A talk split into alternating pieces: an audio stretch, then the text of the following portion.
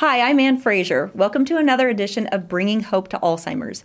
Today we're going to talk about what I would call a safe product, and we're going to talk about candles. So, if you're like me, you might enjoy having a candle lit on your desk while you're working, or maybe just on the coffee table while you're sitting there doing something on your lap or watching TV. It's just nice to soften the room. Sometimes you like a nice scent. So let's talk about the safety of candles. So if you are looking for something that's going to be clean burning, that's going to be non toxic for you to be breathing in, then you're going to be looking for the, the number one type of a candle would be beeswax. So that is the number one cleanest burning wax that you're going to find. So the second cleanest wax is going to be soy wax.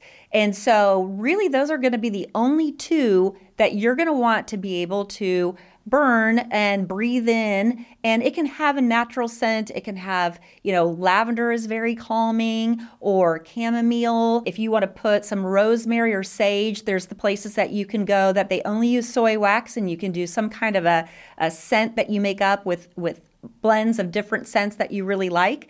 Those are all going to be really clean for you Hey, we're going to take a quick break and we're going to return back to the podcast in just a moment. But we wanted to do a quick infomercial and we wanted to tell you that we are looking for sponsors for our podcast. So if you or anyone you know have been affected by Alzheimer's and you're loving our podcast, then we would absolutely love to talk to you. You know, we are not only we're based here out of Kansas City, but we have listeners all over the United States. And in fact, all over the world, which is really fun and exciting to see where people tune in from. So, France, Australia, all kinds of different places. And that's really, really cool to see our reach go so far. And we are hoping to take our podcast to two days a week. So, in order to do that, we are looking for some podcast sponsors. So, if you or anyone you know would love to have an infomercial about your wonderful company, we would love to spotlight you.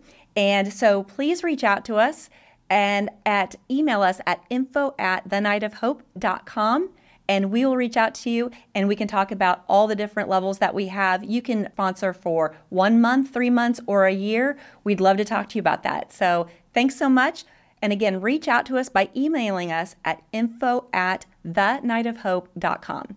Thanks so much. Now we'll return back to the podcast. Many times when you go to stores or chains that sell candles, you're going to find that they are made with petroleum. And that is not a great thing for you to be burning in your home and for you to be breathing in. There's toxins that are put into the air, and a lot of times the scents that they make are actually artificial scents, and so those can have toxins in them. And so sometimes you might notice if you've burned a bunch of candles in your home and you're an avid candle burner, you might find that when you go to wipe off, like you're dusting frames or you're wiping off the insides of your windows or a mirror, you'll find that there's kind of a black film, just a thin, thin black film that's covering things. Or have you ever moved a picture off of the wall and you had a table maybe in front that a candle you have a candle that's lit there often then sometimes you remove that picture off the wall and you'll see kind of a little bit of an outline on the outside of, of where the, the picture was will be darker and it'll be lighter behind. So it's almost like a, a light gray color or black color around that you don't notice when you just look at it but when you take something off the wall you'll notice it. That is all because those candles have petroleum in them so you want to make sure that you're really, really looking at the candles that you already have in your home. And from now on, as you're buying candles, you want to just make sure that's either beeswax or it's soy wax. So I hope that's helpful for you. That's what I've done in my home, and it really does make a big difference. And so I hope you enjoy that tip today. We'll see you next time on Bringing Hope to Alzheimer's. Thanks.